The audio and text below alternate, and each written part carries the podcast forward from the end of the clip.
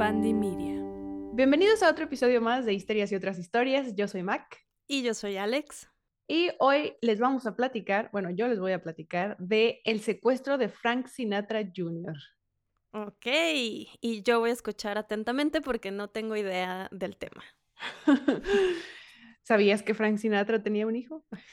Pues no específicamente, pero tampoco creí que no lo tenía. Entonces, no me sorprende tanto. Este era un hijo que, o sea, en realidad lo interesante no está en nada de la figura de Frank Sinatra Jr., sino en todo lo que sucedió, quién lo secuestró y, sí, más bien en el personaje que lo secuestró. Entonces, de eso va este episodio. Te voy a contar quién era el secuestrador que se llama Barry Keenan y cómo le hizo para llevar a cabo su plan. Buenísimo. Entonces, el protagonista es el malo en esta ocasión. Sí, malo muy entrecomillado. Tú me dirás al final si lo consideras el villano de la historia. Ok. Estoy lista.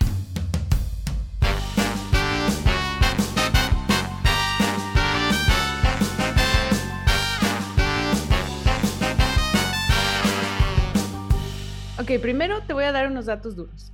El secuestro sucedió en diciembre de 1963. La víctima pues fue Frank Sinatra Jr.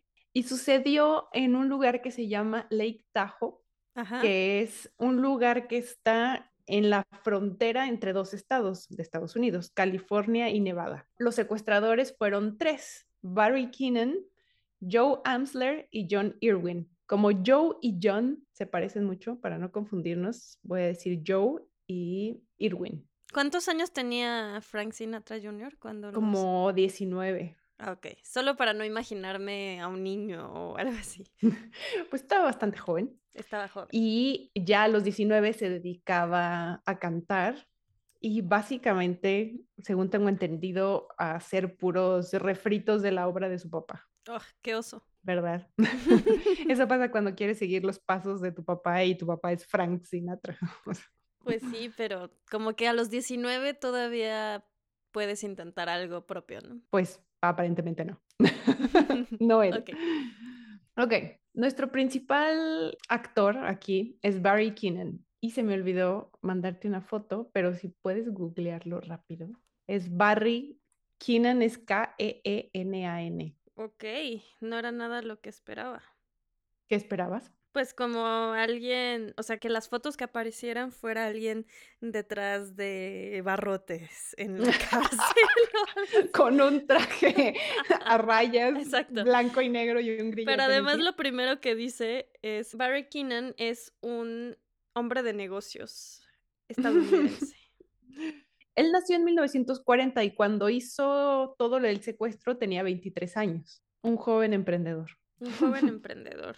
¿Sigue vivo? Sí, tiene ahorita 82 años. Mm, muy bien. Bueno, él cuando era niño, su tía que vivía con ellos para cuidar a su abuelita, lo educó en la religión católica. Entonces, diario iba a clase de religión y él tenía pavor del infierno porque pues evidentemente se los vendían como lo peor que puede existir. Claro.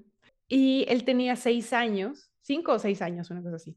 Entonces, como tenía tanto miedo del infierno, dijo, pues fácil, tomó un atajo a la eternidad del paraíso. Dice, si es voluntad de Dios. Y se puso en su bicicleta y atravesó una intersección de autos muy... O sea, eh, suicidándose. Sí, o sea, él no lo veía así, él decía, bueno, pues lo chido es el nomás me brinco esto, me brinco, O sea, qué afán de estar aquí si puedo llegar directo. Claro. Lo atropellaron, pero nada más se lastimó una, una pierna. Y cuando su tía le preguntó que qué onda, por qué lo hizo, dijo, ay, pues es que para llegar más rápido al cielo. Y en su casa, él fue al sótano a buscar algo, no sé, y se le apareció su ángel guardián. Ah, ok. Entonces, empezó a pasar más tiempo en el sótano y más ángeles empezaron a aparecer. Oh, Dios. Entonces, el niño los llamó el comité. Entonces, él bajaba al sótano para pasar tiempo con el comité de ángeles. Ajá. Que le explicaban qué era la eternidad, que creo que se lo explicaron algo así como llevar todos los granos de arena de Los Ángeles a Nueva York a pie y cuando termines de hacer eso, la eternidad todavía no va a haber comenzado, una cosa así. Ah, Fíjate que para ser tan niño, los ángeles tenían... o sea, ¿cómo?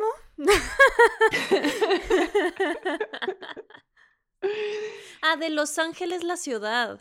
Sí, sí, sí, él vivía en Los Ah. Ángeles, perdón. No, ya es que como que yo dije la arena de Los Ángeles, pero Los Ángeles son los que le están diciendo, no entendí nada. Ok, ok, ya entendí. Claro, la ciudad, la ciudad, él vivía en Los Ángeles, es un dato importante aquí. Ya. Ok, no, bueno, tenía creatividad. ¿Verdad? Digo, bastante. Y le dijo a su tía que tenía un comité de ángeles que le aconsejaban en el sótano. Y la tía le dijo, ¿sabes qué? Esto hay que mantenerlo en secreto. Entre tú y yo. No lo vais a decir en el kinder ni en la primaria. Recordemos que tienes 5 o 6 años. o sea, Ay, cosita. este, porque pues te van a considerar un loco. Entonces, Te van a bullear. aprendió a llevar su vida con los ángeles en su cabeza. Cabe mencionar que en su familia había depresión, su mamá tuvo varios episodios suicidas mientras él crecía, e incluso él de niño tenía depresión, o sea, de repente dice que no tenía ni ganas de salir a andar en bicicleta y de repente tenía mucha energía y de repente nada y así. Uh. Entonces, ya que estaba más grande, iba a una preparatoria pública que era muy buena en Estados Unidos y entonces ahí iban muchos hijos de famosos y de ricos, incluida la hija de Sinatra, que era Nancy Sinatra. Ahí se hizo amigo de un monito que se llama Dean Torrance. No creo que lo ubiques, yo no lo ubicaba, pero se hizo estrella de música surf. Tenía un grupo que se llamaba Jan and Dean y eran muy famosos en los 60. Pero bueno, No, nunca había escuchado. luego lo buscamos. Aquí en la preparatoria había un tipo fraternidad, así un club de amigos que se llamaban los Barrens. Barrens. Barrens. Y tenían como lema que nunca se abandona un amigo en necesidad. ¿no? Intensos, ok. de prepa. o sea, y hacían fiestas cada fin de semana y hacían travesuras, no sé cómo decirlo a esa edad, pues ya son Ajá. preparatorianos, ¿no? Por ejemplo, una de esas era que se iban a Palm Springs o a algún lugar de estos en, en, está en el desierto, sí. ¿Dónde es Coachella? a incendiar una palmera y llegaban los bomberos a intentarla apagar y entonces se iban a otra y la prendían y mientras intentaban apagar una ellos iban prendiendo las otras y así. Ok.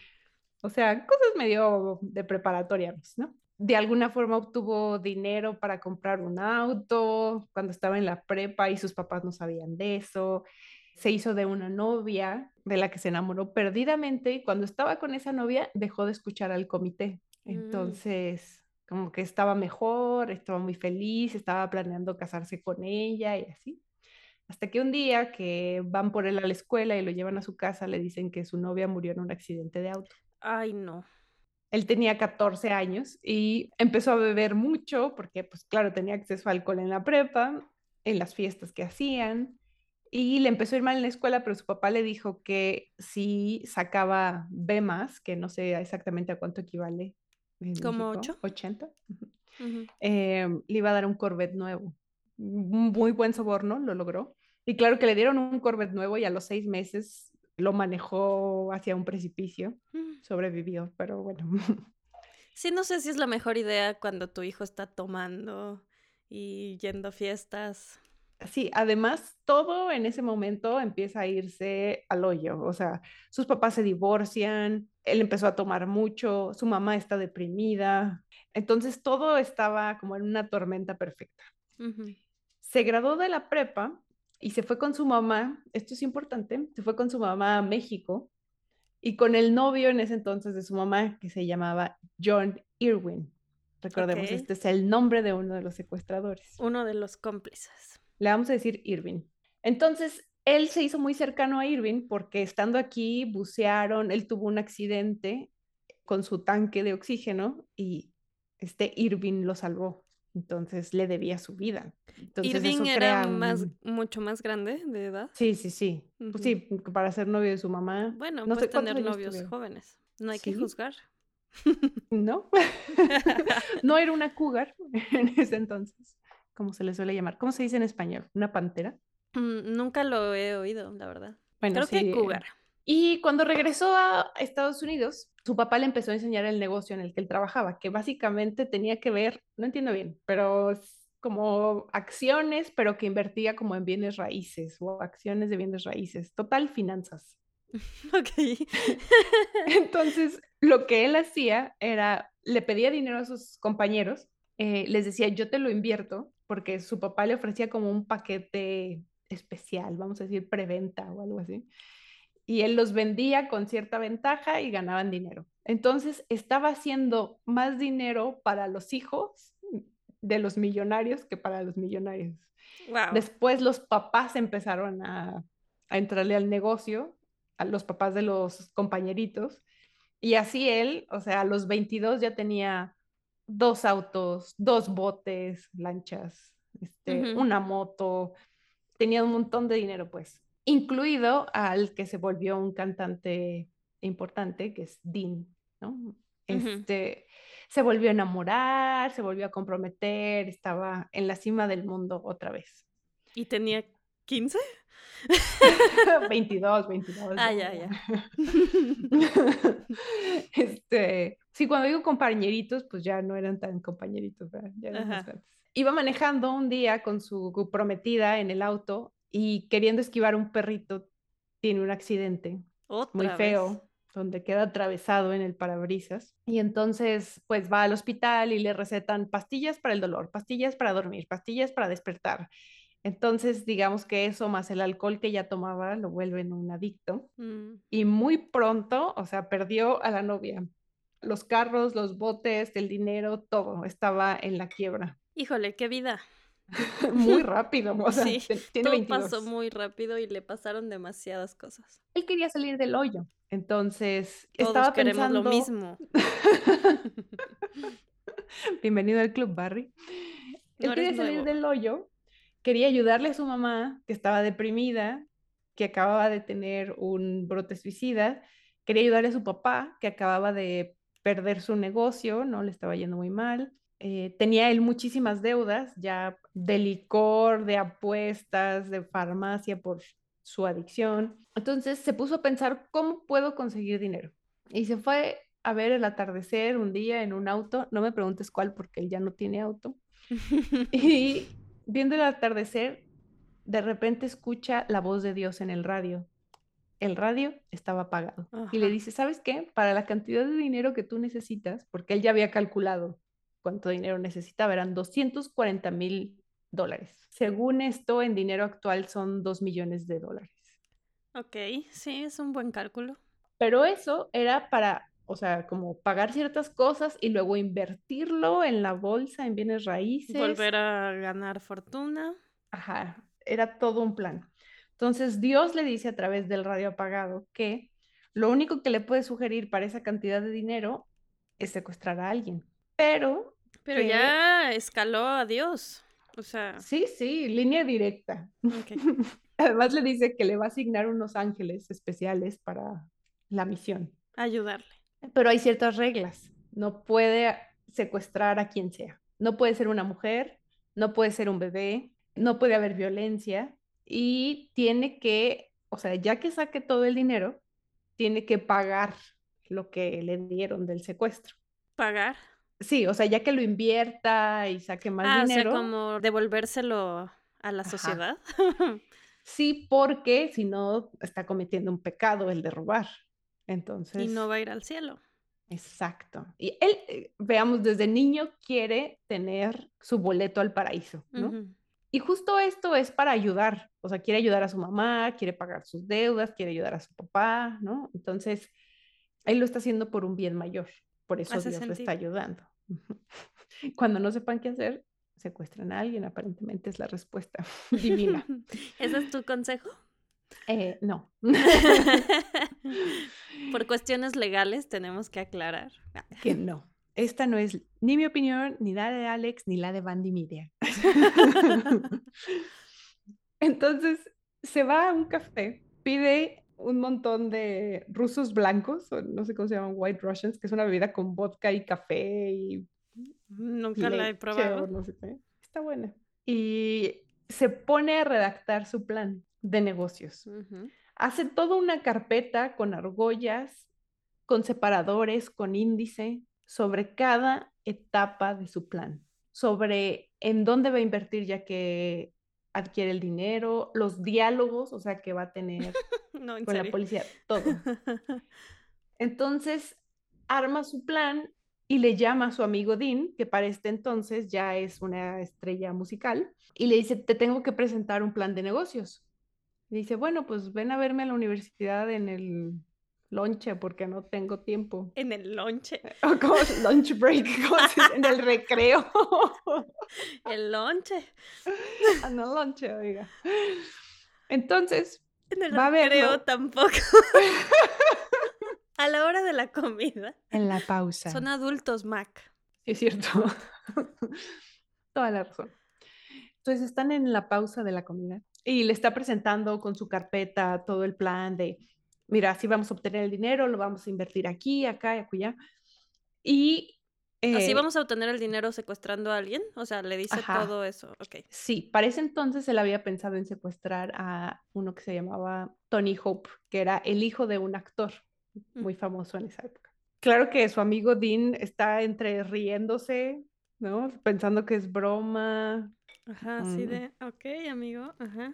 Y le dice, ¿sabes qué? O sea, no, esto es una locura, pero te voy a dar 500 dólares para que, o sea, le debía el dinero porque, bueno, no literal, pero digamos que Barry le había hecho mucho dinero en la bolsa a este chavo, entonces se sentía en deuda. Le dio 500 dólares y le dijo, toma, pero por favor ve a ver un psiquiatra. O sea, haz algo con este problema. Ajá. Ajá. Y dijo, ajá, sí. Haz algo con Los Ángeles. dijo, mi pitch no jaló porque hay una falla en mi plan. Voy a revisar cuál es la falla de mi plan. O sea, no porque es una locura, sino porque hay una falla en mi plan y no lo pude transmitir correctamente. Entonces, siendo un adicto, no se gasta su dinero en drogas y alcohol, sino que va a la biblioteca pública y empieza a investigar durante semanas todo lo que puede sobre secuestros. Entonces, lee libros desde la Biblia hasta un libro publicado por el entonces director del FBI, J. Edgar Hoover, que se llamaba Persons in Hiding o Personas escondiéndose en escondite.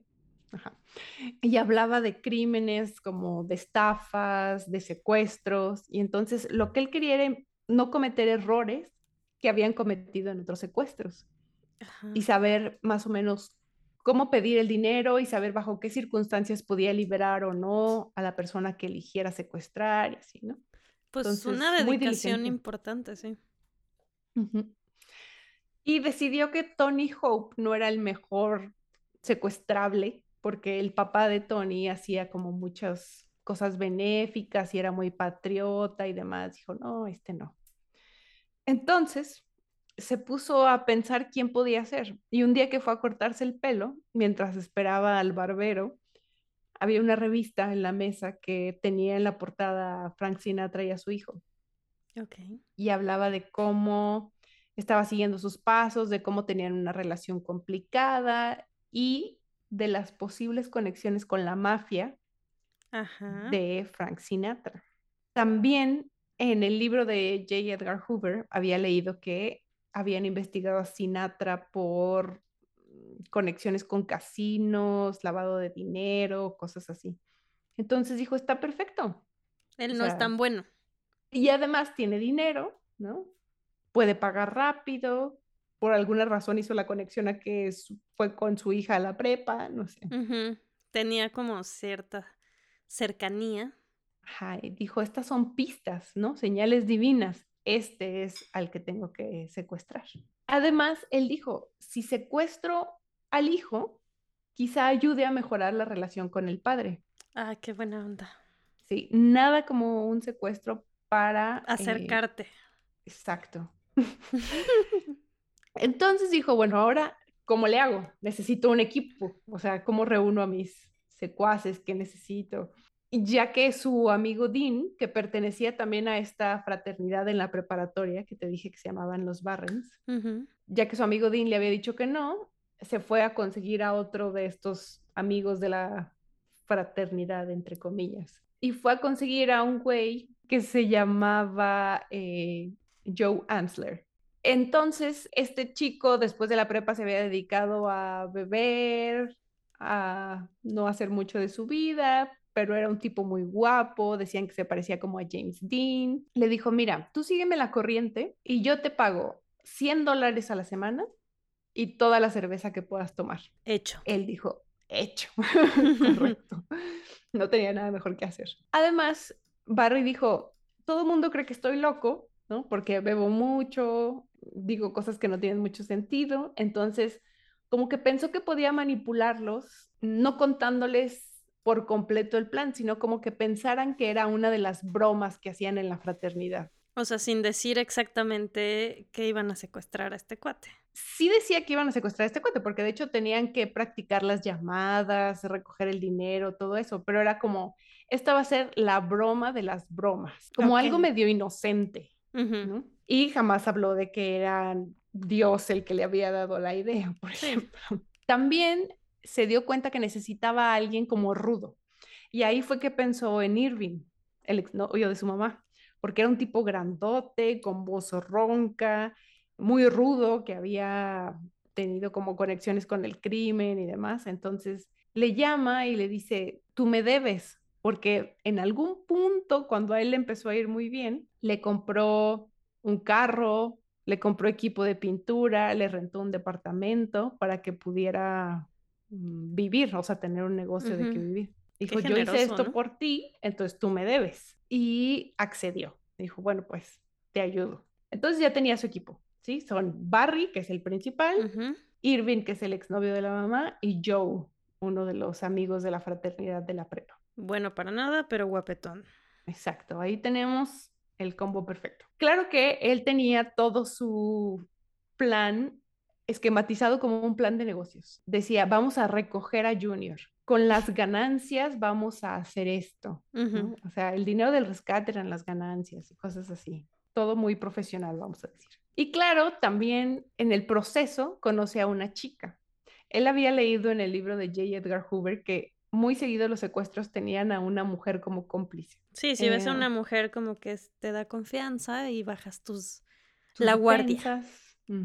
Conoció a esta chica, se enamora, tiene relaciones con ella y uno de sus ángeles guardianes le dice, si vas a tener relaciones íntimas con Pam, así, así le llaman en la historia, aunque no es un nombre real, tienes que contarle la verdad, tienes que ser honesto respecto a todo. Y dice, bueno, pues ni modo, le voy a tener que contar, a ver si no me corta. Le cuenta todo digo, le preocupaba que lo cortara, no involucrarla en un crimen federal. Claro. Este, mm.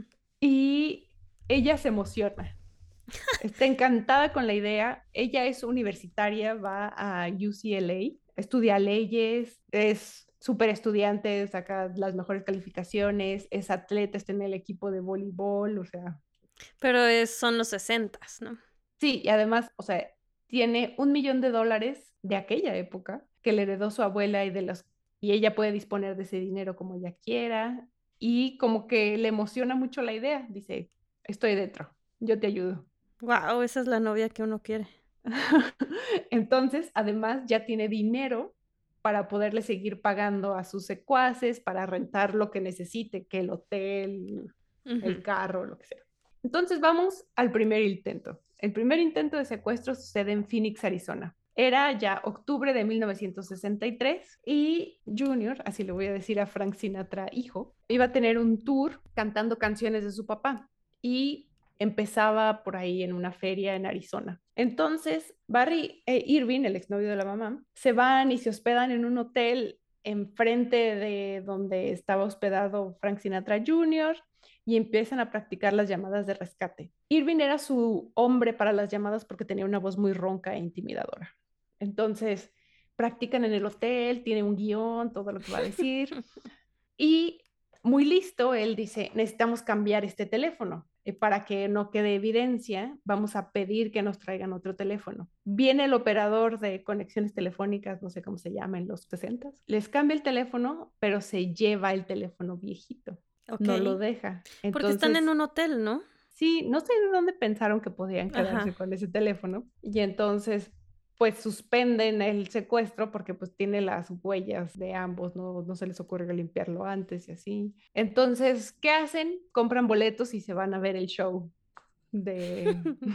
Para conocer a su próximo secuestrado. Entonces, primer intento, fallido. El segundo intento se da porque se entera Barry de que Frank Sinatra Jr. tiene un departamento a dos cuadras de su amigo Dean, el rockero de la prepa. Entonces, él conoce muy bien el barrio, sabe dónde está el departamento de Frank Sinatra Jr., ve que hay una entrada y dice, fácil, lo secuestramos ahí. Entonces hizo retoques a su plan para secuestrarlo ahí y lo seguía siempre, veía su rutina, dijo, ya está, lo secuestramos el viernes. Su plan era, lo secuestro el viernes, vamos y lo almacenamos, lo guardamos en una casa de seguridad que ya renté. Me voy al partido de fútbol de la universidad con mi novia, que todos me vean ahí con mi novia. Esa es su coartada, ¿no? ¿Cómo va a estar secuestrando a alguien? Sí. Si estoy aquí viendo el fútbol. Exacto, nadie va a sospechar. Y entonces decide que necesita investigar de dónde viene Frank Sinatra Jr. ese día, porque, o sea, no quiere que haya ninguna sorpresa. Entonces llama a la disquera y le dice, oye, solo quería saber dónde se va a estar presentando Junior. Dice, ah, bueno, en Coconut Grove, que es pues, allá un, lugar en Los Ángeles. Entonces, no, eso es en Miami. Ah, perdón, un lugar en Miami.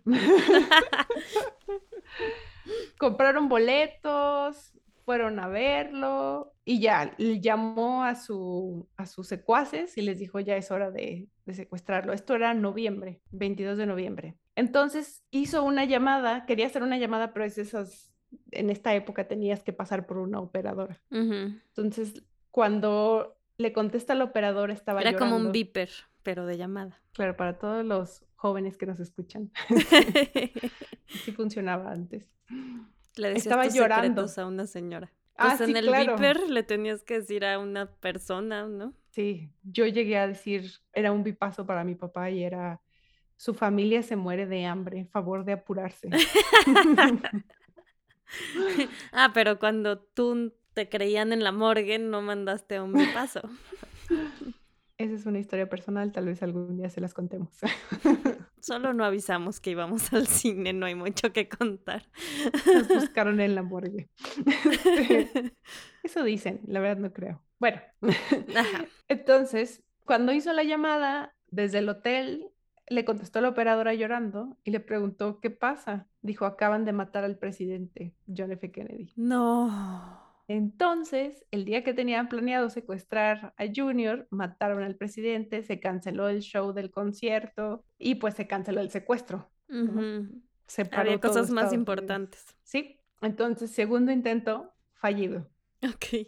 El tercer intento fue unas semanas después que se retomó ya la vida pública en Estados Unidos. Tenía un concierto que dar Junior en un hotel, el Ambassadors Hotel, y regresó del hotel y ya lo iban a secuestrar, pero regresó con gente porque iba a tener una fiesta. Entonces estaban ocultos en el cuarto de lavado del edificio, esperando a que se acabara la fiesta. Se acabó la fiesta, subieron, abrieron la puerta porque no tenía llave y en cuanto iban a entrar, un vecino salió y les dijo, ¿qué están haciendo? Dice, ah, venimos a hacer una entrega. Dijeron, pues más vale que se vayan porque acabo de llamar a la policía. Entonces, cierran, se van. Tercer intento, fallido. Qué mala suerte, la verdad. Sí, aquí no parece plan divino, la verdad. No, la verdad no, como que Dios no está con él. Entonces, escucha en las noticias que Frank Sinatra Jr. se va a ir a una gira a Europa. Él dice, mi plan ya se esfumó se va a la casa de seguridad que había rentado a beber sus penas, Porque pensó que ya todo estaba perdido. Revisó su carpeta, vio su plan maestro, se frustró. Y entonces ahí tenía un teléfono que había puesto para el secuestro, para las llamadas del secuestro y decide llamarle a un amigo suyo de Nueva York con el que trabajó en cosas de la bolsa. Le dice, oye, ¿no tendrás un trabajo para mí por ahí? Y dice, bueno, pues voy a investigar. Y le manda una carta postal en aquella época, no había internet ni nada de eso. Entonces, una carta con fotos de su novia, de Pam, le cuenta de su relación, de ella, que es parte de una fraternidad. Pues, no sabes, me apoyan todo lo que hago. Se emociona de mis planes criminales. Y luego dijo, ¿sabes qué voy a hacer? Le voy a hablar a Frank Sinatra, al papá le voy a decir, tenía pensado secuestrar a tu hijo para obtener dinero para invertirlo en bienes raíces, pero pues mejor te pido el dinero. Ya no voy a secuestrar a tu hijo, pero mira, invierte en estas acciones de bienes raíces que van a estar calientitas. Llamó a la secretaria porque quería investigar el número de Frank Sinatra, papá. Entonces llamó a la, a la disquera y se puso a platicar con la secretaria. Y ahí se enteró de que antes de irse a la gira Europa, Frank Sinatra Jr. se iba a presentar en Lake Tahoe. Ok. Entonces dijo, ah, esta es una señal divina. Se retoma el plan. Todas las demás no son, pero esta sí. Entonces le llamó a su novia y le dijo, necesito dinero para ir a Lake Tahoe, 25 mil dólares. Ella dice, claro que sí. Yo no puedo ir porque tengo exámenes, pero que te vaya bien. Entonces se va con sus secuaces, se va solo con Joe, con su amigo de la fraternidad de esta de la prepa, pero le dice que se van a ir de vacaciones, porque después del tercer intento fallido, su amigo ya está que medio lo odia, ya no quiere hacer nada de esto. Y le dijo, no, mira, necesitamos unas vacaciones, vámonos ahí, intentamos encontrar trabajo ahí, descansamos, pues nos lo merecemos. Y él le dice, es muy romántico, Lake Tahoe. Entonces le invita a un viaje romántico. donde pueden ir a conseguir algún trabajo temporal o algo. Entonces, cuando llegan, ve así en la marquesina de un anuncio, Frank Sinatra Jr. se presenta en tal casino y se enoja, le dice, ¿cómo que me traes aquí por esto? Mm, me engañaste, pensé que era un viaje para nosotros. Exacto, pero dijo, no, es coincidencia. Entonces, claro que también tomó como coincidencia que el hotel que reservó estaba enfrente del casino donde se presentaba Junior, que se registró bajo un nombre falso en el hotel, que la maleta estaba llena de dos pistolas, pelucas, bigote falso. coincidencia. Todo una coincidencia. Y claro, pues él dijo, bueno, vamos a hacer como que venimos a lo que dije. Entonces fueron a aplicar a trabajos en Lake Tahoe, además fueron a apostar a los casinos. Mientras tanto observaba a través de la ventana con binoculares a la rutina de Frank Sinatra Jr. ¿Cuántos días estuvieron ahí? O sea, sentí que esto fue como una caricatura en donde se ve todo muy rápido, pero pasaron años. Pues fíjate, o sea, el primer intento fue, ¿qué dije? En octubre, el segundo en noviembre. O sea, septiembre, octubre, noviembre fueron los tres primeros intentos y esto ya es diciembre. No sé cuánto pudo haber pasado, pero voy a decir un fin de semana. De las apuestas en el casino y las bebidas, se quedaron con seis centavos de los 25 mil dólares que Ay, tenían. Barry, Barry, por favor. Él decía que todo era parte del plan. Entonces le dijo a su amigo Joe, ¿sabes qué? Necesitamos retomar el plan de secuestrar a Frank Sinatra Jr. porque ya no tenemos dinero. Y es la única forma en que vamos a conseguir dinero para irnos de aquí. Hace todo el sentido. Entonces, era domingo y estaban viendo el fútbol. Cuando se acaba el fútbol, le dice, es hora, tenemos que ir a secuestrar al muchacho que está aquí enfrente, atravesando el estacionamiento. Le dice, claro que no, ¿cómo crees? Dice, no tenemos dinero, es nuestra única salida. Dice, mira, ya sé, te prometo que si me acobardo, ya, lo olvidamos para siempre. Pero si no me acobardo, pues sigues el lema de la fraternidad de no nunca abandonas. Le dijo, ándale, pues vamos. Atravesaron el estacionamiento, subieron al segundo piso, fueron a la habitación de Sinatra y tocó la puerta. No se acobardó. Les dijo, pasen abrió la puerta y fue como, ay, qué bueno que están aquí. O sea, como que pensó que era servicio al cuarto. Y cuando entran, se dan cuenta que había alguien más en la habitación, que era el trompetista, un amigo del Junior, el trompetista. Y entonces les dice, esto es un asalto, ¿dónde está el dinero? Dice, ah, ahí está mi cartera. Como Barry le dice esto es un asalto. Sí, no pude sacar la pistola porque se la atoró en el abrigo, Ay, Dios. pero les dice, esto es un asalto. Dice, ahí está mi cartera. Entonces el amigo va a agarrar la cartera, saca 100 dólares que viene en la cartera y le dice, güey, ya vámonos. Ya Y, estuvo. ajá, le dice, no, vamos a llevar el plan hasta el final. Y le dice, Joe, por favor, escolta al joven al auto. Cabe mencionar que aunque tenían nombres clave, utiliza el nombre de su amigo, Joe. Ugh. Cabe mencionar también que no llevaban puestos sus disfraces porque se les olvidaron. No. Pero Para, al menos para haber planeado tan bien algo, lo hizo muy mal planeado. cabe mencionar que ya había podido sacar la pistola del abrigo Ok. y había cinta, o sea, encontró cinta en la habitación porque ni siquiera llevaba su propia cinta y acuesta al trompetista en el suelo, le pone una almohada, se asegura de que esté cómodo. Una cobijita. E- Era buena onda. Le pone música de fondo. Y se van. Estaba nevando muy fuerte. Y cuando llegan al auto se da cuenta de que se le olvidó la pistola en el cuarto. Ay, por Entonces, Dios. ahí va de regreso. y cuando entra ve que el trompetista ya está a medio deshacerse la cinta con la que lo amarró. Agarra la pistola y le dice, ¿sabes qué? Danos chance, haznos el paro. Buena onda. Espérate cinco minutos a que nos vayamos y ya le hablas a la policía. En diez minutos más adelante vamos a dejar a tu amigo, no te preocupes.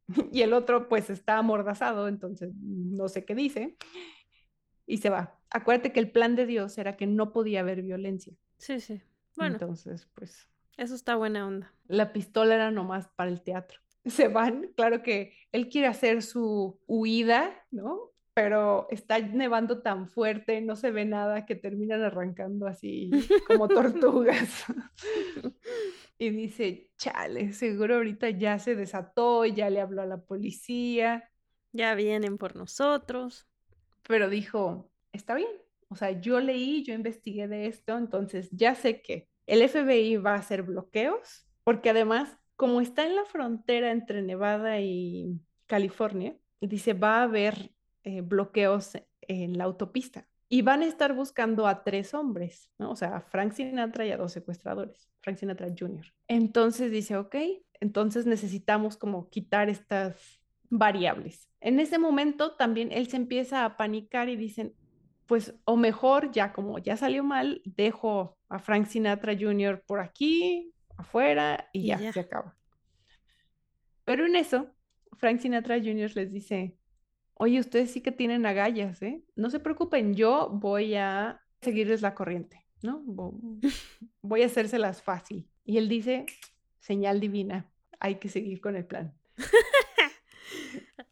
Y. Junior se quita hasta un anillo que tiene con las siglas de su nombre y le dice, toma, porque si me lo ven van a saber que soy yo. Dice, ay, gracias, cuate. Entonces, Ay, Junior, eres lo máximo. y le dice a su amigo, ¿sabes qué? Tienes que irte. O sea, salte a la nevada de menos 5 grados, corre la colina, atraviesa la frontera a pie, Ay, por Dios. porque como nos van a estar buscando a tres, pues no se puede. Entonces le da a Junior unas pastillas para dormir y whisky que tiene para que, o sea, se atonte y lo cubre con una manta para, le dice, ¿sabes qué? Allá adelante está el bloqueo, entonces hasta el dormido, se hace el dormido y se baja él del auto, o sea, no llegan al bloqueo, él se baja del auto a revisar las llantas y en eso llega un policía Ajá. y le dice, ¿qué están haciendo? Dice, ah, aquí revisando las llantas por la nevada, tenemos que llegar el lunes a California para el trabajo, mi amigo está dormido, revisa el auto, el policía dice, ah, ok, pues váyanse con cuidado, no vio nada sospechoso ahí atrás, no, nada. Entonces llega al bloqueo, pero no se detiene porque pues ya lo revisaron. Cuando van avanzando hacia el bloqueo, ve Barry, que va manejando, a una figura cubierta de sangre corriendo hacia él. Es su amigo Joe, No. que se cayó No. y se estampó. y se cortó en la cabeza, estaba todo lleno de sangre. A ver, entonces el amigo Joe se sale del coche. Se va. Se va hacia la frontera en la tormenta. se cae. Y, mientras tanto están revisando el auto. Se rompe la cara. y no sabe qué hacer y regresa al auto. Entonces le dice, bueno, está bien, pero ¿sabes qué? No puedes subirte al auto ahorita porque vamos a cruzar el bloqueo, entonces métete a la cajuela. Todo ensangrentado, no, lo mete a la cajuela. Y ahí es cuando pasa lo del bloqueo. Entonces, cuando le dicen, vamos a volverte a revisar, pues se pone muy nervioso porque trae un tipo ensangrentado en la cajuela. Y un secuestrado atrás. claro, pero además. Total, puede pasar el bloqueo. Y ya que han avanzado un tramo, Junior le dice, oye, no quiero decirte cómo hacer tu trabajo, pero yo creo que tu amigo se viene congelando en la cajuela. Dice, ay, gracias. ay, Junior, gracias. Tenía que haber hecho partner a Junior desde el principio. Sí, me parece el más competente de todos. Entonces se baja y abre la cajuela y ya se estaba congelando el pobre y se vuelve a sentar en el asiento del copiloto y cuando se sienta ve sus zapatos y dice, ¡Ja! me puse las botas al revés, con razón estaba yo tan incómodo. Con razón me caí. Entonces, los tres estaban atacados de la risa, estaban bebiendo whisky, prenden el radio, todo el mundo estaba hablando del secuestro y poniendo canciones de Frank Sinatra. ¿Junior? no, pues de Frank Sinatra, papá. ¿Cantadas por Junior? O sea, no sean crueles, secuestraron a Junior. Denle su lugar. Denle algo. Y entonces empieza la canción de Strangers in the Night y Barry lo toma como una señal divina, por supuesto. Somos tres extraños en la noche manejando. Bola de hippies. Porque, ah, cabe mencionar, todo esto es, o sea, es información que agarré de lo que cuenta el mismo Barry, entonces tiene completamente su sesgo y su punto de vista. Pues Barry y me cae bien. La verdad, sí. Además, es divertido. Lo escuché en una miniserie en audio, voy a decir, entonces escucha su voz y se oye todo bonachón, la verdad. Total, según Barry se le están pasando bomba en el auto, los tres. Y se les está acabando la gasolina, entonces ya es de madrugada. Entonces llegan como a una tiendita que también tiene gasolinera y aunque está cerrado les pide que le venda gasolina, whisky y leche. Y ¿Para cortar el whisky? No sé, me extraña mucho. Como una persona que no bebe leche me confunde. bueno, creo que es algo muy, siento que es algo muy gringo. La leche. Tomar leche. Así o el whisky con leche. me voy a tomar un vaso de leche. No sé, yo tampoco tomo leche. Sí, lo lamentamos por nuestro público que sí toma leche. Que no tiene intolerancia a la lactosa. Exacto. Bueno, entonces, compra más whisky, le paga al dueño de la tiendita 100 dólares porque es lo único que tiene y pues como está cerrada la tienda y la caja y demás, pues no le puede cambiar el billete. Dice, eh, quédate con el cambio o sea, porque él ya considera que ganó, ya tiene al secuestrado, va a recuperar el dinero. Claro. Eh, y van todo el camino tomando whisky, cantando, durmiéndose. Frank Sinatra Jr. pregunta como, oye, ¿y cuál es el plan? ¿Dónde me bajan o qué? Y le dice, ah, no te apures, te vamos a dejar en Sacramento, ahí cerca del aeropuerto. Se queda dormido y cuando despierta van llegando a la casa de seguridad que tienen en San Fernando. El Valle de San Fernando. El Valle de San Fernando. Pero de Sacramento a San Fernando son muchas horas. Sí, pues tomó mucho whisky y se quedó dormido. Y de hecho también el compañero se queda dormido y él maneja y maneja. O sea, son como cuatro o cinco horas. Muy bien. Entonces, cuando llegan, dice, oye, pero aquí qué o qué, esto no estamos cerca del aeropuerto, ¿qué está pasando? Llega y le dice, esto es un secuestro, necesitamos el teléfono de tu mamá o de tu papá para llamar y pedir el rescate. Y él les dice, no, ni madres, no te voy a dar nada. Si me vas a matar, mátame ya. ¿Pero qué pensabas, Junior? ¿Que nomás querían ser amigos? Pues como le dijeron que lo iban a bajar, él, eh, no sé, no sospechó nada. Ahora sí no estoy con Junior. no lo considero tan brillante, muy bien. Entonces, pues es un nuevo problema. ¿Cómo que no quiere cooperar y darles el teléfono? Entonces le llama a Irving, el tipo de la voz ruda, y le dice, ayúdame, necesitamos sacarle esta información. Y le vuelve a hacer el chantaje de acuérdate que yo te ayudé en tu mala época. Entonces, bueno, ahí va el Irving, que es un tipo así enorme, con un bigote delgaditito, y le dice, mira, compa, danos el número, porque además necesitan saber que estás bien, o sea, que estás también vivo. es por ellos. Le dice, no, no te voy a dar nada. En eso se da cuenta Barry de que no hizo checkout del hotel, Ay, que ahí dejó la maleta con Ay, no. unas pelucas, bigotes, que además dejó la deuda del casino, o sea, que dejó mucha evidencia, pues básicamente. pero no estaba un nombre falso. Pues sí, pero ahí estaba su maleta. Sí, sea, mal. Y como no hizo checkout, pues iban a sospechar luego, luego. O sea, el tiempo que se pudo haber ahorrado un poco, ya no lo tenía. Entonces dijo, tengo que volver No, a Lake Tahoe. no, Barry, no. Estás muy mal, Barry. Y le habló a su novia y le dijo, Pam, Necesito otros 25 mil dólares. necesito A, más dinero para ir y venir. B, que me acompañes para que sea como un nuevo disfraz, ¿no? Somos una pareja que va en un viaje de esquiar. Ajá. Porque si no, pues me van a reconocer, o sea, yo ya pasé por ahí. C, necesito que seas tú la que maneje ida y vuelta, porque él no ha dormido ya en 48 horas, o sea. Entonces ella Y dice, Pam le dice, obvio no. Pam le dice, ok, va, pero después de las 5 de la tarde porque tengo examen. Claro, claro, claro. Entonces se deshace del auto que traían, porque pues ya lo ubican en los retenes. Renta otro auto. Pero a ver, espérame. ¿A qué tiene que regresar si ya saben que no hizo checkout? O sea, Sí, pero esto es, o sea, no ha pasado tanto tiempo. Quiere ir rápido, o sea, hace seis horas de regreso, necesita ir, hacer el checkout, limpiar de las pelucas y la otra pistola que dejó ahí. ok. no hace Entonces, sentido, pero ok. Estamos hablando de un tipo con línea directa a Dios. Sí.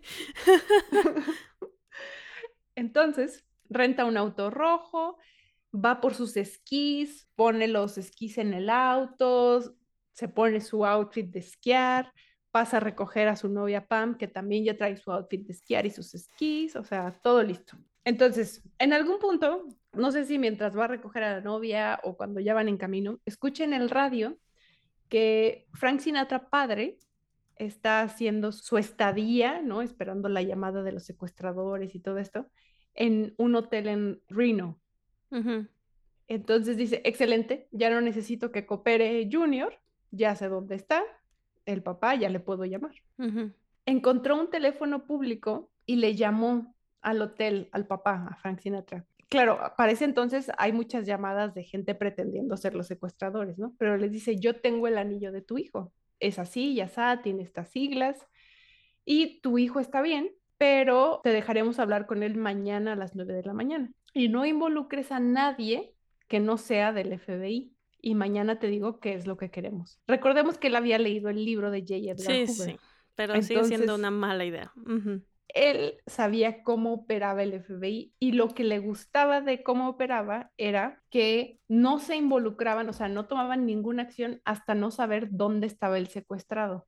Digamos que era una de las políticas del FBI. De ahí supo que tardaban dos minutos en rastrear una llamada. Entonces, que sus llamadas tenían que durar menos, cosas así. Entonces, todo listo, regresaron a la escena del crimen. En el hotel, o sea, pasan los bloqueos viales, todo bien, parecen una pareja joven que está aprovechando la tormenta de nieve y van a ir a esquiar. Nadie va a detenerlos de regreso porque nunca van a creer que va a regresar. Además, están buscando a tres hombres, pues. lo ¿no? más estúpido que he oído. Entonces, eh, llegan al hotel y él sube solo al elevador, va al cuarto. Cuando él se mete al elevador, se meten dos agentes del FBI junto con él. No. Y él les empieza a sacar plática. Vaya tormenta, ¿eh? Muy buena para esquiar. así. Y ya que llegan a su piso, le dice, bueno, pues que tengan buen día, chicos. Sale, Este, bye. Llega a su habitación y ve que todo está igualito. Entonces, Ujú. Guarda todo, hace checkout, paga las deudas con el cheque de su novia, todo cool. Esa novia, qué bárbara. En verdad, queremos todos una novia así. Mm, sí, Pam. Me puedes adoptar. Por favor. Y cuando estaban ahí, deciden irse a esquiar porque pues ahí está el FBI, está observando a todo mundo, pues como que sepan que sí van a lo que dijeron. Entonces, en medio de todo este desmadre, ellos se van uh, a esquiar a gusto. Regresan, recogen sus cachivaches y se van de regreso. Pam manejando, todo bien. Pam ya no puede seguir con Barry en ese momento porque tiene práctica de boli, ella tiene sus prioridades. Pero ya regresaron a Los Ángeles. Ya, o sea, son seis horas de ida, seis horas de vuelta. Entonces, 12 horas después, en todo el trayecto, Barry de teléfonos públicos les está hablando a sus secuaces y sus secuaces le están diciendo, güey, apúrate. O sea, esto está que se está saliendo de control. Y le dice, ahí voy, ahí voy, o sea, no sabes todo lo que he tenido que hacer acá. Le dice, pues tú no sabes lo que estamos sufriendo acá, así es que corre. ¿Por Junior? Ajá. Bueno, dice, voy, llego cuanto antes. Cuando llega, se encuentra que se amotinaron. O sea, él quería llegar, dormir, porque ya llevaba 72 horas sin dormir. no. Pero no Eh, durmió mientras manejó Pam. No, porque estaba en su rush de que tenía que hacer. Ok, adrenalinazo. Entonces llega y se da cuenta de que sus dos secuaces se acaban de pasar del lado de Junior y que le, le prometieron que lo iban a liberar hoy mismo y que no le iba a pasar nada. Entonces, nada La de verdad no le tenía respeto a Junior al inicio de esta historia y ahora lo respeto bastante. que no le iba a pasar nada, que lo iban a soltar ese mismo día. Tenían la palabra de honor de los otros dos. Entonces, no podían esperar al día siguiente a las 9 de la mañana que hiciera Barry todo su plan. Esa misma noche tenían que conseguir el dinero. Entonces, Barry, sin dormir, dice, bueno, pues, entonces hablemosle a Frank Sinatra. Entonces, le da el guion a Irving. Irving y le dice, a ver, aquí está, le todo. Era una cosa así, más o menos como, ok, el tipo del FBI tiene que llevar el dinero al aeropuerto de Los Ángeles, irse al teléfono público del cual Barry ya había tomado los números, entonces podía llamar a esos teléfonos públicos, y tiene que contestar como yo soy Patrick Henry, y entonces eso me va a decir que es la persona adecuada, lo manda a una gasolinera en un lado, a otro teléfono público, de ahí lo manda a otra gasolinera en otro No, lado. no, no, Barry, ya no estamos para estas cosas. O sea, tiene todo su plan de marcado porque él ya sabía dónde quería que dejaran el dinero, que era en un estacionamiento de una gasolinera entre dos camiones que siempre estaban estacionados ahí, dos camiones escolares, y él podía ver desde el restaurante del hotel enfrente cuando dejaran el dinero. Entonces, todo listo, les da todas las instrucciones, sucede todo, Y el del FBI así de, ¿me lo repites otra? Lo bueno es que con cada teléfono público le va, va dando las instrucciones, Ah, entonces no hay pierde. Total. El plan era ir a recoger el dinero junto con Joe, su amigo de la fraternidad, después regresar a la casa de seguridad por Frank Sinatra Jr., marearlo por la ciudad para que no supiera dónde estaba y soltarlo. Entonces, va con Joe a recoger el dinero, se fija cuando lo dejan y el plan era, Joe, tú te bajas a recoger el dinero. Yo, Barry, voy a dar la vuelta en el auto y te veo en la esquina y nos vamos. Y no va a haber Entonces- FBI checando quién recoge el dinero. Barry da la vuelta en el auto, llega a la esquina y no hay nadie. Entonces acomoda el auto y prende las luces y ve que todavía está el maletín con el dinero ahí en medio de los dos camiones. Pero Joe no está, desapareció. Entonces dice, ¿qué onda? En ese momento pita, o sea, como para ¿Qué onda, Joe? Ajá. Ajá, ven, Kyle. Y cuando pita, fium, fium, fium, de repente tres taxis que eran gente del FBI con su fedora de aquella época, su sombrerito, se bajan, enseñan su placa y le dicen, pues, ¿qué onda? Y entonces Barry, sabiendo que el FBI no hace nada hasta saber el paradero del secuestrado, se baja con calma, agarra el maletín, lo mete a su cajuela, la cierra y se va manejando. Claro que lo están siguiendo y entonces él los pierde, pierde a los No puede ser, o sea, Barry está en otro planeta, pero le está funcionando. Entonces, o sea, ya que los perdió, va a un teléfono público y llama a la, a la casa de seguridad y les dice, Joe desapareció, pero ya traigo el dinero. Entonces ya voy para allá. Y Irving le dice, si no estás aquí en una hora, dejo ir al Junior. Entonces, ahí ve el otro rápido. Y mientras tanto, no hay noticias de su comité de ángeles. Nadie le está diciendo. No puede ser. ¿Qué hacer? Cuando te necesito. Llega a la casa de seguridad y estaba vacía, la puerta abierta, no, hay nadie. No está Junior, no está Irving. Estoy sufriendo demasiado. Entonces dice, ¿qué hago? Entonces le llama a un amigo suyo que también era del grupo de la fraternidad y le dice, oye, ¿puedo quedarme contigo? le dice, sí, claro, este, te dejo ahí una llave, va a estar abierto, no sé, llega y quédate ahí en el cuarto. Entonces agarra sus cachivaches, arranca el teléfono, o sea, y se lo lleva y se va a casa de su amigo, llega, se mete y no puede resistir la tentación, aunque no ha dormido en 72 horas, y abre el maletín, dice que así se bota de todo el dinero que trae y empieza a hacer bolsitas del dinero con lo que debe. Esto va para la farmacia, esto va para la licorería. Y entonces, cuando menos se da cuenta, ya suena la alarma de su amigo y de su esposa que se van a ir a trabajar.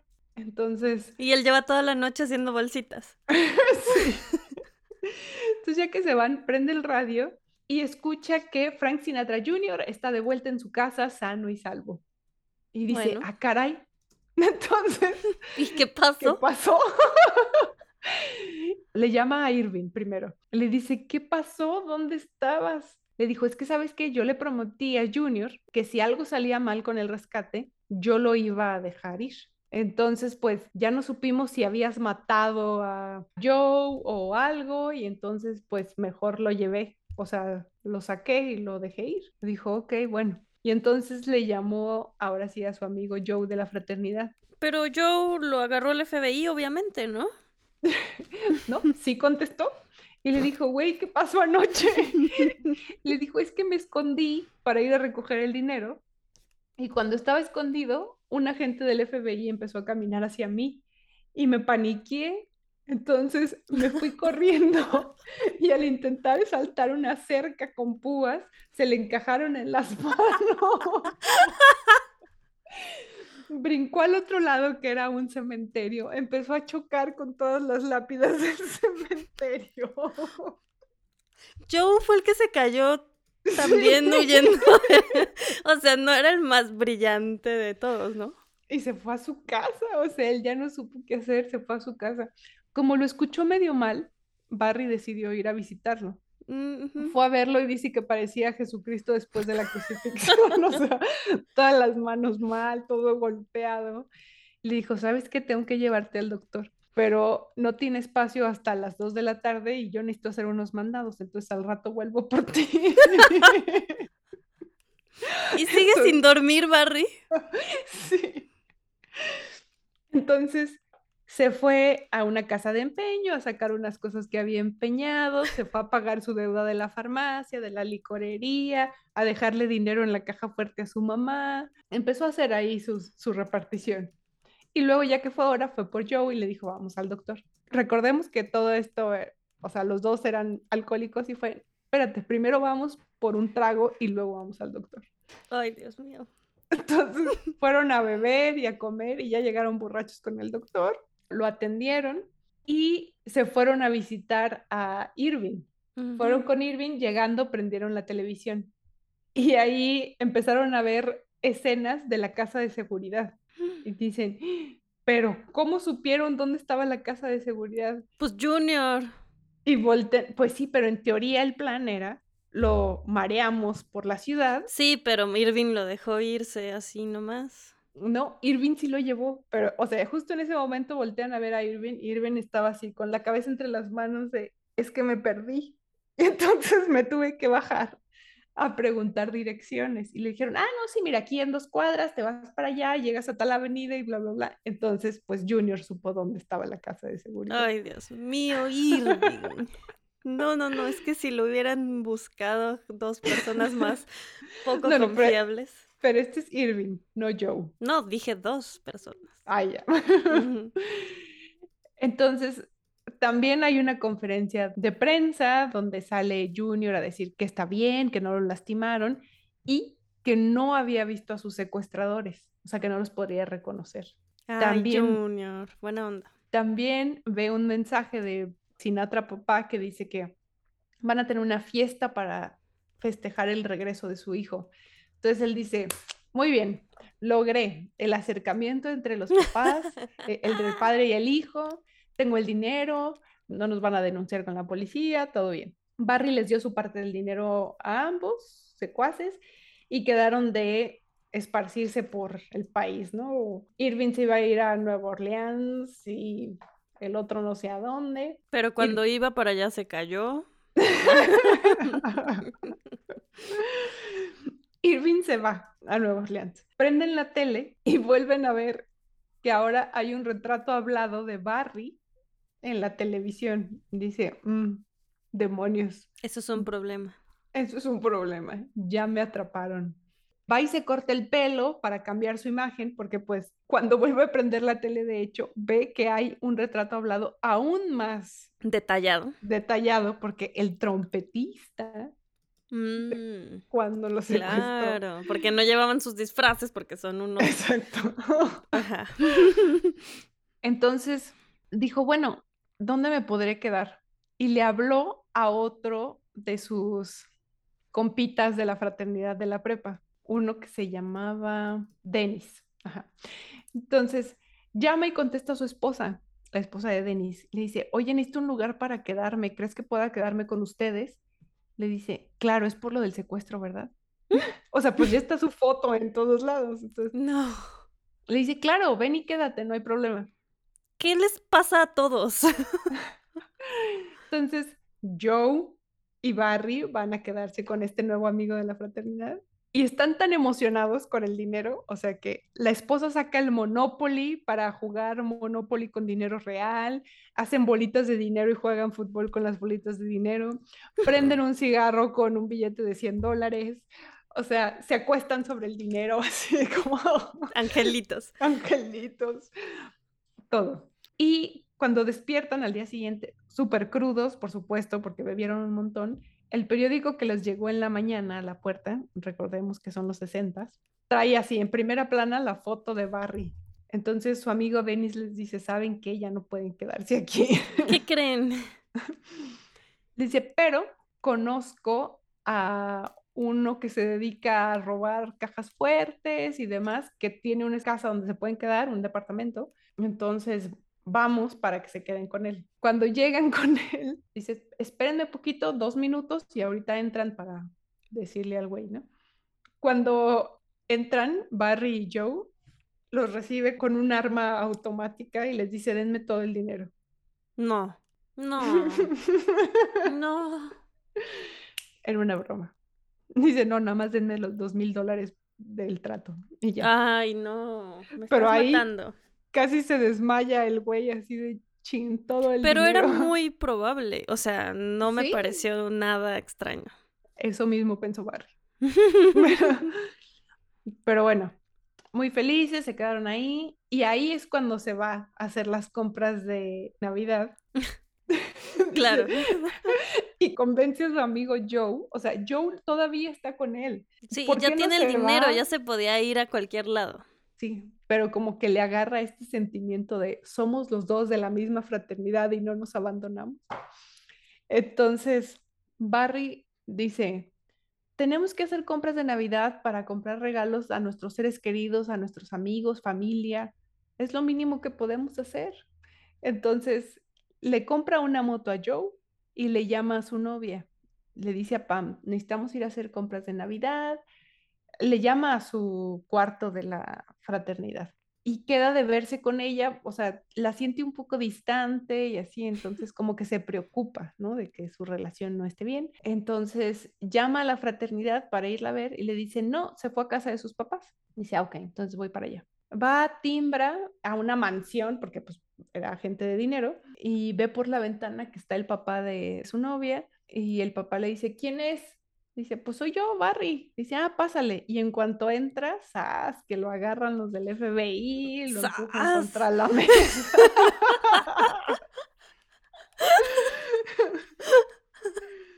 y Joe se queda cuidando el dinero junto con este amigo sospechoso, este que no lo querían dejar solo, porque no fuera a ser que se quedara con el dinero, y se quedan jugando ajedrez. Y entonces va a visitar a la novia y ¡zas! Ahora sí, lo agarra el FBI. Entonces le dicen, ¿dónde está el dinero? Dice, no, pues, o sea, está en una casa, no me sé la dirección, pero los puedo llevar ahí. Dice, ok, pues vámonos. Los que lo agarraron era del FBI. En ese entonces había, por alguna razón, una riña entre J. Edgar Hoover, director del FBI, y el jefe o director de la policía de Los Ángeles. Entonces, está en el auto con los dos del FBI manejando hacia el lugar y lo están persiguiendo cuatro patrullas de la policía de Los Ángeles, porque ambos quieren llevarse el crédito de quien agarra el dinero. El FBI va manejando por la ciudad intentando perder a las patrullas de Los Ángeles. Bueno, lo describe como que va un auto del FBI y se barre y cubre la calle para que los otros se puedan escapar, o sea, así como en medio de película por si faltaba algún elemento. No, es que si esto fuera una película, yo diría qué mala película. O sea, se, lo, se inventaron una historia totalmente irreal. Y entonces llegan al escondite, abren la puerta y pues ahí están Joe y el amigo sospechoso les prestó el escondite. Les dijeron que a él le pagaron, que rentaron el lugar, que él no sabe nada, pero pues sí arrestan a Joe. Entonces Joe y Barry arrestados. Ya. Y yo podría haber estado en México. Sí, correcto. Aunque debo decirte que a Irving lo arrestaron antes. Entonces te preguntarás, ¿cómo supieron que Pam era novia de Barry? O sea, porque claro, sabían cómo se veía, pero no sabían quién era.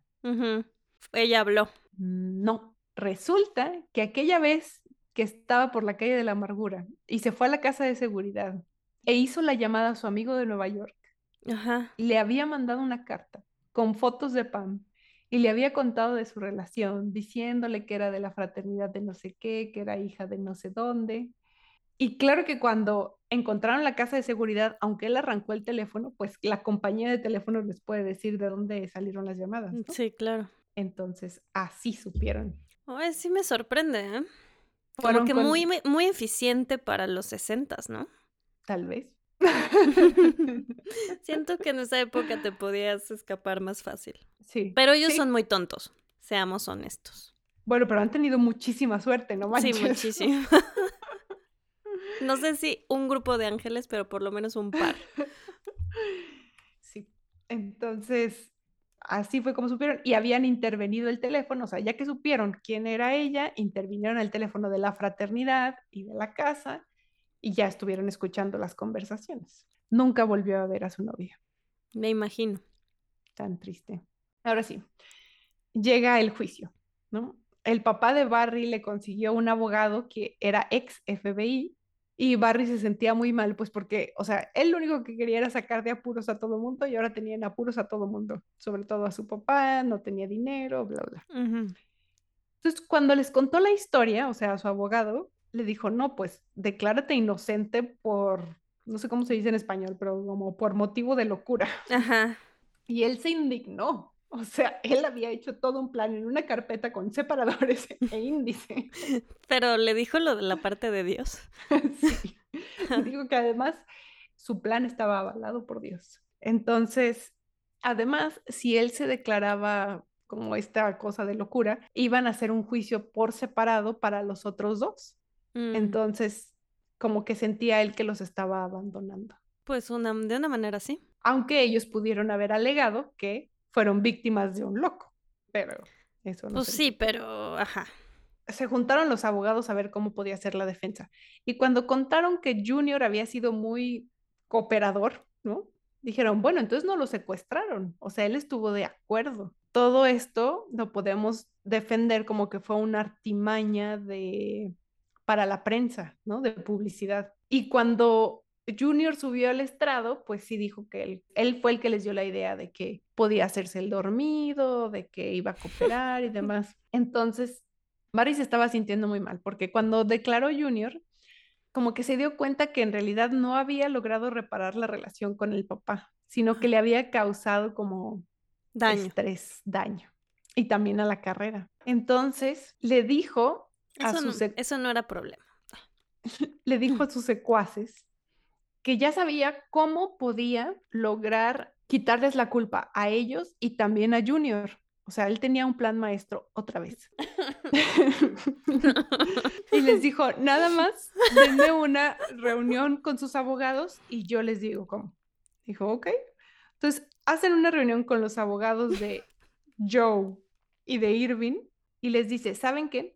Hace mucho cuando yo fui a Las Vegas, me contactó un tipo llamado Wes y él dijo que el papá, Frank Sinatra, estaba dispuesto a pagar dinero para que secuestraran a su hijo para tener publicidad para la gira de su hijo. Suena inventado, pero ok. Y entonces dicen, ah, excelente. Se filtra esta historia a la prensa. Cabe mencionar que Barry no le mencionó nada a su abogado respecto a su nueva historia. Entonces el abogado, o sea, dice, ¿de qué estás hablando? ¿Qué está pasando?" Ya déjame decir que estás loco, por amor de Dios. Y entonces, como se filtra la prensa, todo el mundo dice, no, pues fue una artimaña publicitaria. Y el juez se empieza a enojar mucho con esta historia. El abogado de Barry intenta que desechen el juicio porque pues obviamente el jurado ya va a estar sesgado por esta historia que salió en los periódicos, pero dijo, no, no, no, a ver, jurado, ¿escucharon la historia? No, Ah, ok, entonces el juicio sigue. Cada vez que sacaban este argumento de una artimaña publicitaria, el juez se enojaba mucho e intentaba como desechar los argumentos. Además de que encontraron una carta que Barry le había mandado a sus papás y que decía, estoy en el hoyo y creo que la única forma de salir es cometer un crimen federal. Ay, Dios mío, Barry. Ayúdate, te queremos ayudar, pero tú ayúdate. Entonces, no resulta sorprendente que los encontraron culpables. Nada. Cuando los sentencian, el juez decide que les va a dar la pena máxima tanto a Barry como a Joe. No entiendo bien cómo funciona el sistema legal, pero dándoles la pena máxima pueden tener una revisión psiquiátrica o algo así y conforme a eso sube o baja el tiempo. La pena máxima es vida en prisión. Entonces, a Joe le dan vida en prisión y a Barry le dan vida en prisión más 75 años. Ajá. Entonces, Barry, cuando dice la sentencia, le pregunta al juez, ¿podría decirme qué es primero? Si la vida en prisión o los 75 Ay, Barry, años?" ya. Por favor, Barry. Entonces, la corte, que estaba atiborrada porque era un juicio muy mediático, pues se ataca de la risa. El juez piensa, obviamente, que este tipo está bromeando y se enoja. Se más. está burlando de él, ¿no? En realidad, él dice que él quería calcular cuánto tiempo tenía para pedir una libertad condicional. Entonces, por eso quería saber qué venía primero. Ok. Fueron a la cárcel, pasaron cosas que pasan en la cárcel desagradables para Barry. Que no vamos Este, a. Sí, no, esta historia va bien así como va. No necesitamos entrar en detalles. Sí, no. Y entonces, en la cárcel se hace amigo del sacerdote católico. Recordemos que todo esto empieza porque Barry quiere hacer reparaciones, quiere ir al cielo, ¿no? O sea, y le cuenta al sacerdote todo. O sea, que Dios le habla a través de la radio, que tiene su comité de ángeles y le dice, hijo mío, lo que tú tienes es una enfermedad mental. Ay, qué padre. Entonces lo diagnostican con esquizofrenia. Y el padre, el sacerdote, le manda una carta tanto a Frank Sinatra, papá, como hijo, diciéndoles que Barry es un buen tipo, o sea, que tenía problemas mentales y que bla, bla, bla. Y le escriben de vuelta diciéndole, nada más el papá escribe de vuelta diciéndole, nos vale madre, esto estuvo muy mal, no queremos saber nada, olvídense. Luego lo transfieren en una cárcel de California que tenía muy buenas instalaciones, o sea, cancha de básquet, de fútbol, tenía cursos universitarios, todo muy bien. Y en sus primeros seis meses en prisión ve que hay un tour de jueces que están haciendo del sistema penitenciario.